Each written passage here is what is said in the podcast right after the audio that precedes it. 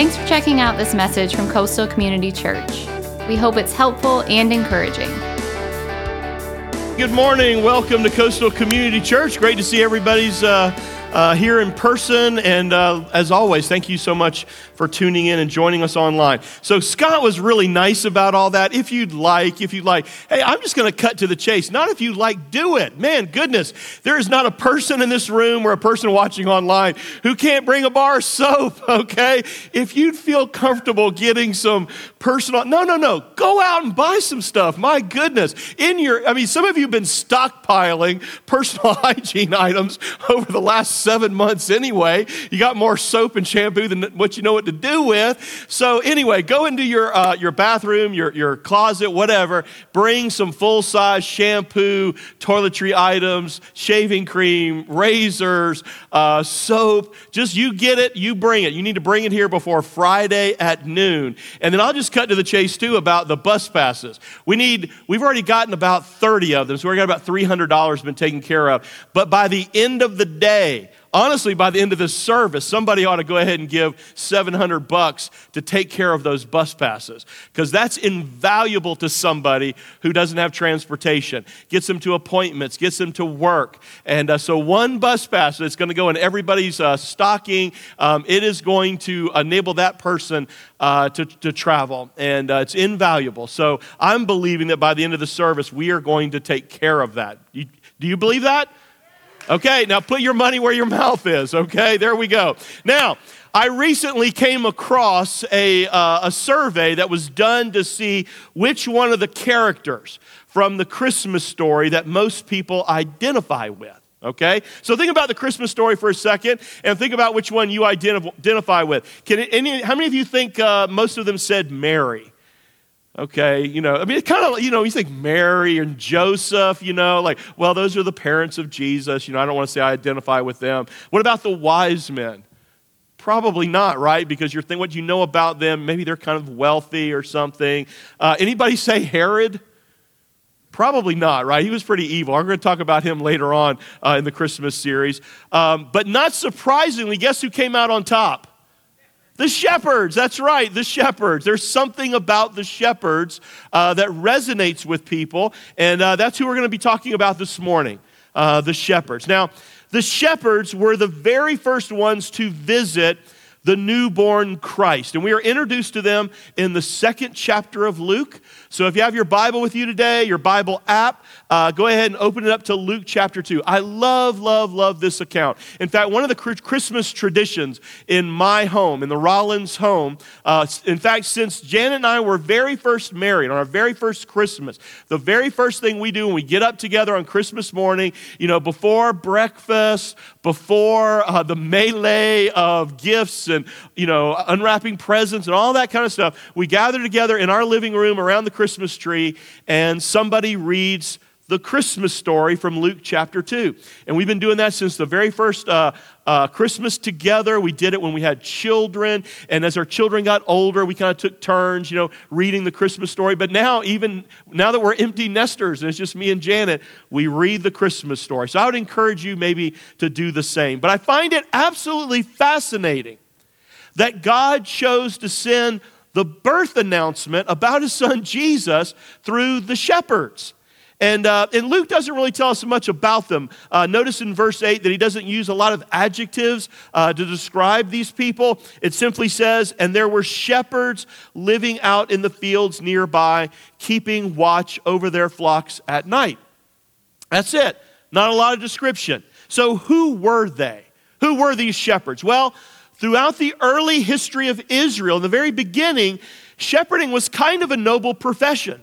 I mean, it was. I mean, you go back to Genesis, Abel was the first to have this job, followed by Abraham, Isaac, Jacob, Moses, uh, and then, of course, David, who becomes Israel's king. Uh, he was a shepherd. Even God, even God himself refers to himself in Scripture uh, as the great shepherd. So early on, shepherding, shepherding kind of was uh, a noble profession. But by the time we come to the first century world into which Jesus was born, things had definitely changed. Shepherding had lost whatever luster it had. It was anything but noble. They were regarded as social outcasts, shepherds. They were foul, unclean, uh, coming in just ahead of lepers. Lepers, okay? They were looked down upon by society and viewed with suspicion by practically everybody in that day. Most of them had foul mouths, terrible manners, ready to fight at the drop of a hat, kind of like Gamecock fans, okay? Almost like that. Just joking. I know, y'all, y'all can't take many much jokes this year. I know, I know. But their reputation was so bad, they were not allowed to bear testimony in a court of law. In fact, in the Talmud, which is kind of the commentary written by rabbis, we actually read these words: no help is to be given to the heathen or shepherds. That pretty much sums up the kind of reputation these guys had. In the minds of most people, shepherds were like gypsies, vagrants, carnival workers, con men, all rolled into one. They were disregarded as being part of the lowest of the low in that culture. And yet, that's who God went to first with the news of the Savior's birth. I mean, absolutely nobody would have expected that. That's why this account is so, so fascinating. Think about it. Who were the only, the only ones to receive a personal invitation to be there on the night of Jesus' birth? Shepherds. I mean, God didn't choose religious leaders. He didn't send out invitations to royalty. No invitations were extended to the, you know, prominent, prominent, well-respected citizens of the town. In, in fact, instead, the angels went into the fields to invite shepherds. Why? Well, that's what I want us to talk about today. So follow along as I read, uh, beginning with Luke chapter two, again with verse eight. And there were shepherds living out in the fields nearby, keeping watch over their flocks at night. An angel of the Lord appeared to them, and the glory of the Lord shone around them, and they were terrified. But the angel said to them, "Do not be afraid. I bring you good news that will cause great joy for all the people. Today, in the town of David, a Savior has been born to you. He is the Messiah, the Lord. This will be a sign to you. You will find a baby wrapped in cloths and lying in a manger." Suddenly, a great company of heavenly hosts appeared with the angel, praising God and saying, "Glory to God in the highest heaven, and on earth peace to those on whom his favor rests." When the angels had left them and gone into heaven, the shepherds said to one another, "Let's go to Bethlehem and see this thing that has happened, which the Lord has told us about." So they hurried off and found Mary and Joseph and the baby, who was lying in the manger. When they had seen him, they spread word concerning what had been told them about this child, and all who heard it were amazed at what the shepherds said to them. But Mary treasured up all these things and pondered them in her heart. The shepherds returned, glorifying and praising God for all the things they had heard and seen, which were just as they had been told. It really is hard for us to imagine uh, the drama of this setting. I mean, I can kind of picture shepherds, you know, late at night, early, early in the morning, maybe just kind of kicked back in a field, you know, enjoying, possibly enjoying like the warmth of a small outside fire. Maybe they're kind of looking up into the, the vastness of the dark, dark sky, when suddenly, a word that really I don't think possibly conveys uh, the shock and awe of what happened. Suddenly, an angel of God appears, radiating with God's glory. Now, the Greek word there used to describe radiance um, is used only one other time in the New Testament. It's found in Acts twenty-six thirteen, when it knocks Paul to the ground when he encountered the Lord on the road to Damascus. It says this: "About noon, King Agrippa, as I was on the road, I saw a light from heaven, brighter than the sun, blazing around me and my companions." Now, the word blazing there It's the same work here for radiance in Luke chapter two. So that's what the, the shepherds saw. This blazing, radiant, you know, bright light from God. The shepherds were actually startled twice. The first is when the, uh, an angel initially appears, but then again, Luke says, suddenly a great company of heavenly hosts appeared with the angel. And I love it that, that Luke uses this word suddenly here twice. The idea being that without warning, okay, all of a sudden, all of heaven just explodes with this aerial angel display of clapping and shouting and singing. I mean, it must have been awesome. What an incredible, incredible scene. But again, don't miss this.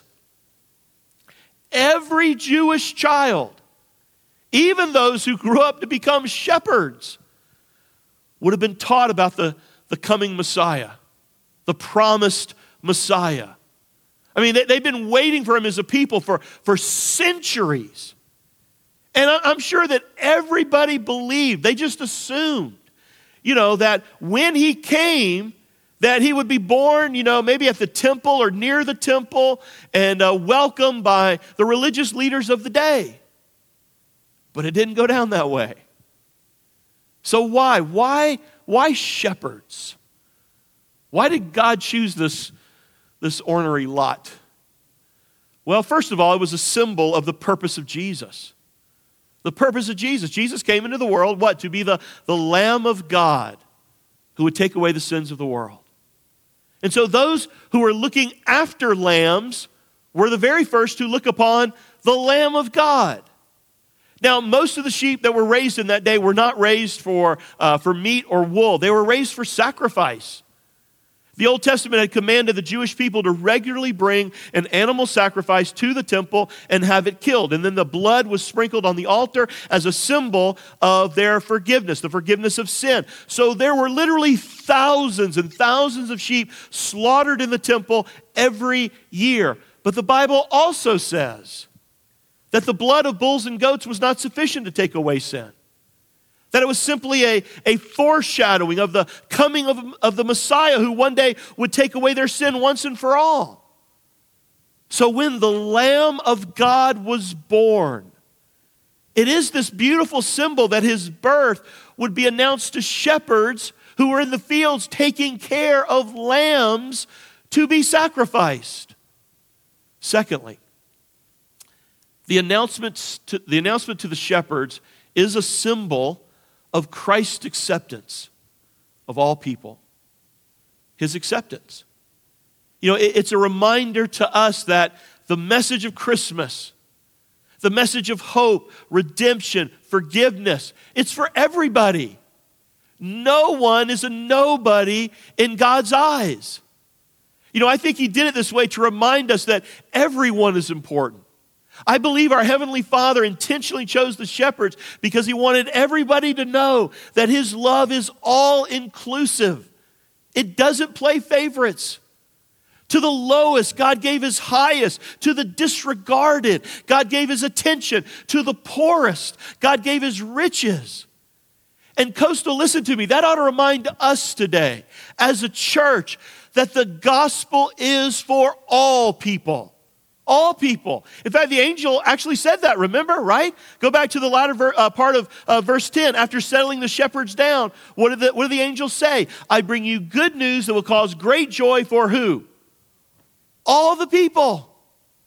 I love that. All people. Jesus came into the world to be the Savior for all. For God so loved the what? Say it with me. The world. That he gave his one and only Son. That whoever believes in him shall not perish, but have eternal life. You see, God doesn't measure or evaluate people the way we do. We live in a world that measures significance by the titles you have, the salary you're paid, the car you drive, the neighborhood you live, the power, the influence you can exert. We live in a world that's always writing people off, but not God. God sees your potential and not your past. He looks past the titles in front of your name and he sees your heart. He isn't as concerned with your, your annual salary as he is with the fruit that you are bearing in the lives of other people. Coastal, the shepherds, the shepherds are a stark reminder that, that those whom our world esteems often are the same ones who are so full of themselves, so full of pride that they have no room for Jesus.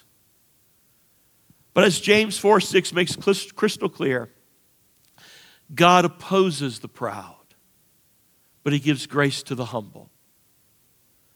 Jesus came into the world to seek and to save the lost, period. And few people understand lostness more, more than those who already feel insignificant, broken, or disregarded. In fact, have you ever heard anybody say, I'm a mess?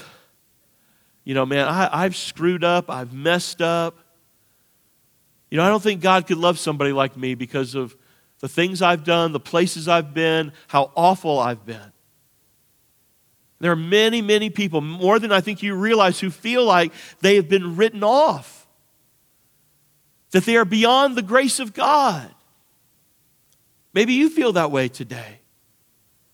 If so, you, you, you've got to listen carefully. You've got to hear this. The message of Christmas, the, the choice of the shepherds says that you're wrong. You're wrong. Here's the truth. It's the person who knows that they're messed up, who understands that, that they're broken, who knows that they're lost. Those are the people that God can actually work with. So for the person who says, yeah, but, you know, Pastor Chris, you don't know what I've done. No, no, no, no, no. You're not hearing the story. The story is that God has come for people like that, for people like you, people like the shepherds. Do you remember what the shepherd David said in Psalm fifty-one? He said, the sacrifice you desire is a broken spirit. You will not reject a broken and repentant heart, O God. You see, God doesn't look at us the way we do. We look in the mirror and we see a mess. We see the struggles, we see the problems, or worse, we compare ourselves to everybody else and we feel like a failure. But God looks at us through the lens of love. And he says, I choose you. I mean, you think about that. God's chosen you. He set his love upon you. In fact, look back at the passage and notice what the angel did not say. Okay, what the angel did not say. Today in the town of David, a Savior has been born to Mary. Didn't say that. Or a Savior has been born to the Jews. Nope, doesn't say that either. Verse eleven, today in the town of David, a Savior has been born to you. Or as it reads in the King James Version, for unto you is born this day a Savior. God's love is for you and it's personal. You're, you're not just one among many, you know, getting lost in a sea of humanity. I love that, uh, that, that message here in Zephaniah three seventeen. Listen to this. The Lord your God is with you, the mighty warrior who saves. He will take great delight in you. In his love, he will no longer rebuke you, but will rejoice over you with singing. Don't you see? God loves you. You. He delights in you. You are his pleasure. You are his treasure. You. That's, that's what's embodied here in this angelic announcement. So, after this incredible encounter with the angels, what did the shepherds do? You know, what was their response? Well, they did a couple of things that I think you would expect them to do, but I do think they did one thing that's kind of surprising. So one thing you'd expect them to do is that they, they went and they examined the evidence, evidence carefully. They went and checked it out. They examined the evidence. Look at verse fifteen. When the angels had left them and gone into heaven, the shepherds said to one another, "Let's go to Bethlehem and see this thing that has happened, which the Lord has told us about." They moved on what they knew. They acted on the message that they had been given. Now, I realize that probably many of you know this, but I think it bears repeating today. It is not enough to simply hear about Jesus. Listen to me, it's not enough to simply be familiar with the Christmas story. And many of you, you know the story. You've heard the story as long as you've been alive. It's not enough to look into another manger scene at Christmas and say, "Oh my goodness, how precious, how beautiful, what a magical time of year. Please pass the eggnog." No, that's not enough. It's what you do with the good news that makes all the difference. What did the shepherds do? They acted on what they heard. They moved on what they knew. In fact, verse sixteen says, they hurried off and found the Mary, uh, found Mary and Joseph, and the baby was lying in the manger. The New Living Translation says they ran. Man, I love that. In other words, there's no delay, there's no doubting, there's no debating. They heard and they ran. They acted on and responded to the message they have been given. So when are you going to do the same thing? It's not enough just to be enamored with the story of Christmas, to think it's oh precious and, and, and sweet and, and you're, you're aware of it and you know it. When are you going to act on it? Listen, Jesus came to be the Savior of the world and to be yours and to be your Lord. Is there something in your life right here and right now that you've heard, you've received the message, but you haven't acted on it yet? Maybe you've already given your life to Christ, but let me, let me ask you this. Maybe you've not been baptized yet. What are you waiting on? You've heard the message. Jesus commanded it. He did it. So what are you waiting on? Tithing? Do you not trust God? You trust Him with your salvation. Do you trust Him with your resources? I mean, I could just keep going. What is it in your life that you've received the message, you've heard something, but you haven't acted on it yet? So please, please underscore this. Until you act on what you've heard, until you move on what you know, you might not be saved. Because conversion is a lot more than just a sentimental feeling. Warren Wiersbe once said it like this: a person can be enlightened in their mind, even stirred in their heart, and still be lost forever. Truly encountering Jesus, it changes us. It always evokes a response, always. The shepherds went and they worshiped. You know, the word "come" appears one thousand four hundred sixty-three times in the Bible. And many times those incidents are, we're being invited to come and to see what God has done. For instance, Psalm sixty-six five says it exactly. Come and see what our God has done, what awesome miracles He performs for His people. Think about that. God invites you to come to Him. And get this, He paid the way. Your ticket's already been purchased by the blood of Christ. Your only responsibility is to come. Isaiah fifty-five, one through three says, "Is anyone thirsty? Come and drink. Even if you have no money, come and take your choice of wine or milk. It's all free. Why are you spending money on food that doesn't give you strength? Why pay for food that does you no good? Listen to me, and you will eat what is good. You will enjoy the finest food. Come to me with your ears wide open. Listen, and you'll find life." What's He saying? He's saying, listen, why are you wasting time chasing after things that never satisfy? Come, come to God. In much the same way Jesus said it, "Come to me, all you who are weary and heavy burdened, and I'll give you rest." And if you've ever wondered whether or not that invitation is really for you, or if you're worried whether Jesus will actually receive you when you come, listen, hold on to John six thirty-seven, because Jesus said, "All those the Father gives me will come to me, and whoever comes to me, I will never drive away." The point I'm making is this. Spiritually, I don't know where you are. God does. You do.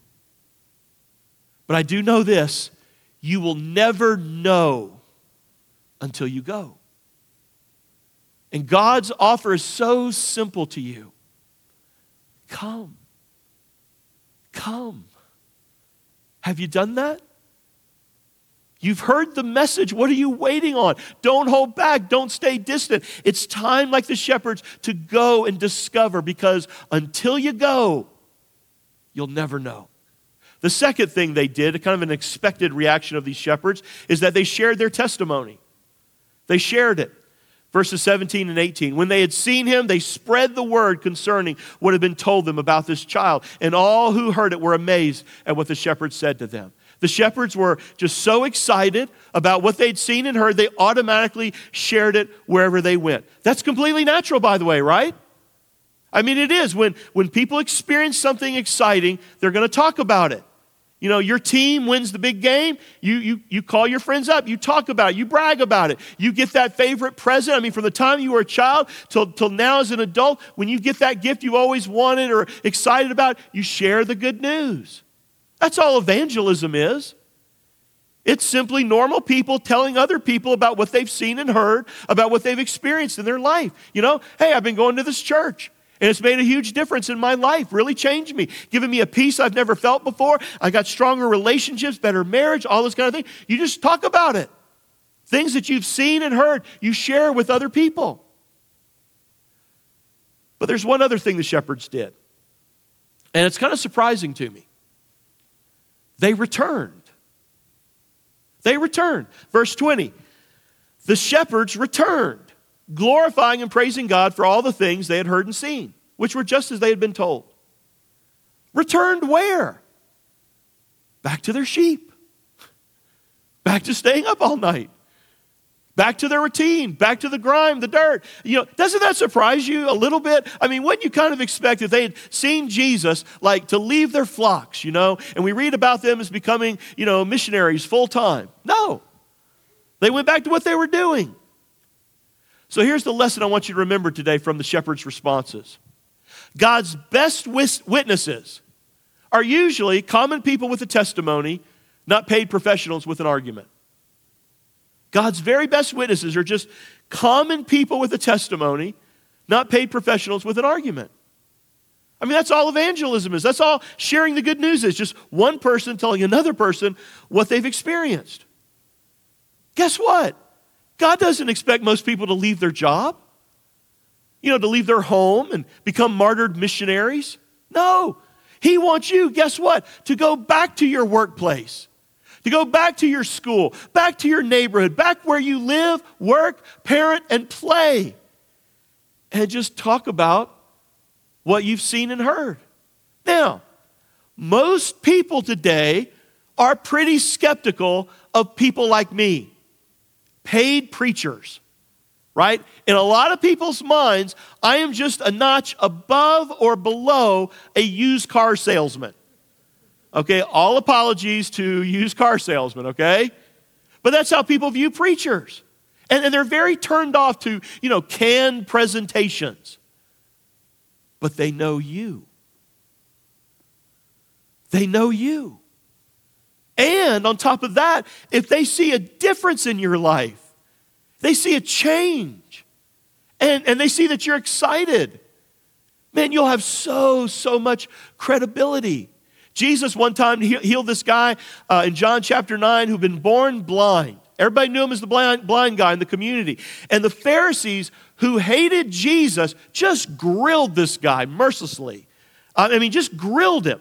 And, uh, you know, they're asking him all kinds of questions. You know, hey, you know, what do you think about Jesus? Do you think he's a prophet? What do you know about his theology? I mean, on and on and on and on. Frustrating this guy to the point where finally he says, listen, I, I don't think I can answer all your questions. You know, I don't know all about his theology. But I do know this one thing.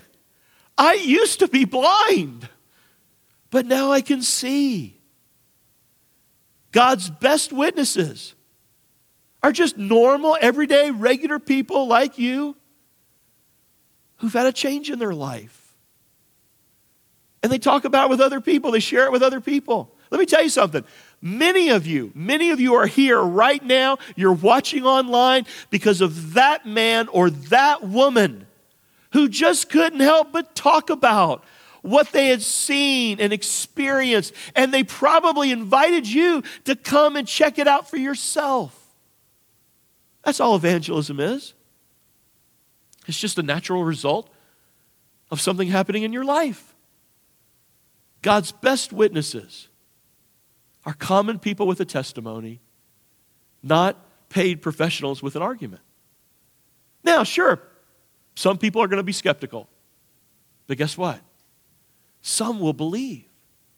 And most will just be amazed at what has happened in your, in your life. And listen to this, they'll be open to an invitation. Listen, I want to challenge you today to invite and bring somebody to church. Because you get them here, guess what they're going to hear about? Man, they're going to hear about Jesus. We're going to worship him. We're going to lift him up. We're going to point people to him. We're going to talk about the good news of the gospel. We can't help but talk about what we've seen and heard. Can you? You know, that, that's, that's both in person and online. You know, every week, man, you ought to be sharing these services. You, you ought to go to our Facebook page, share the service. You ought to be inviting people, invite them to come and, and listen. Most people come to a church for the first time anyway online. Just like the shepherds, God needs some people who have really seen and experienced something.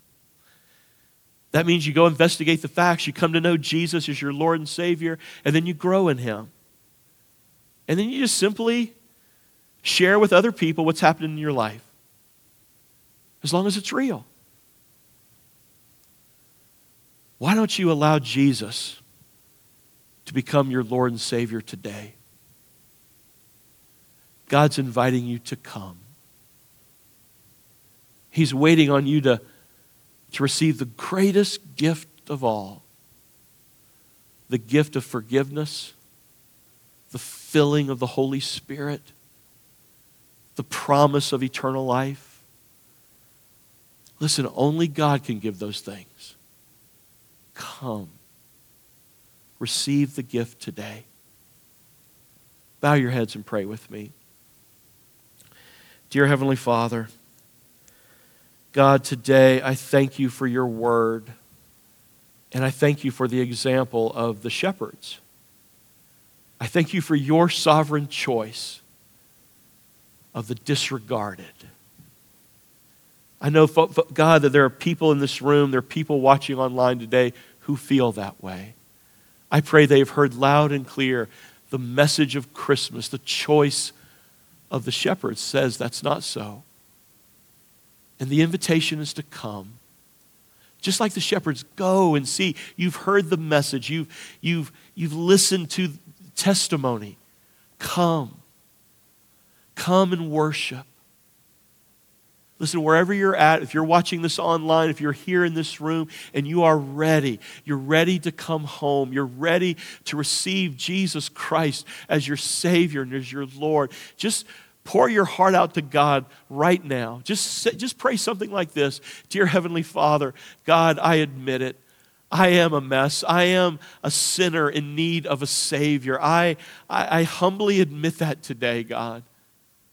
I believe, I believe that Jesus really is your son. I believe that you sent him into this earth, to this earth, so that he might become the Savior. He went to the cross for me. My sin personally put him on that cross.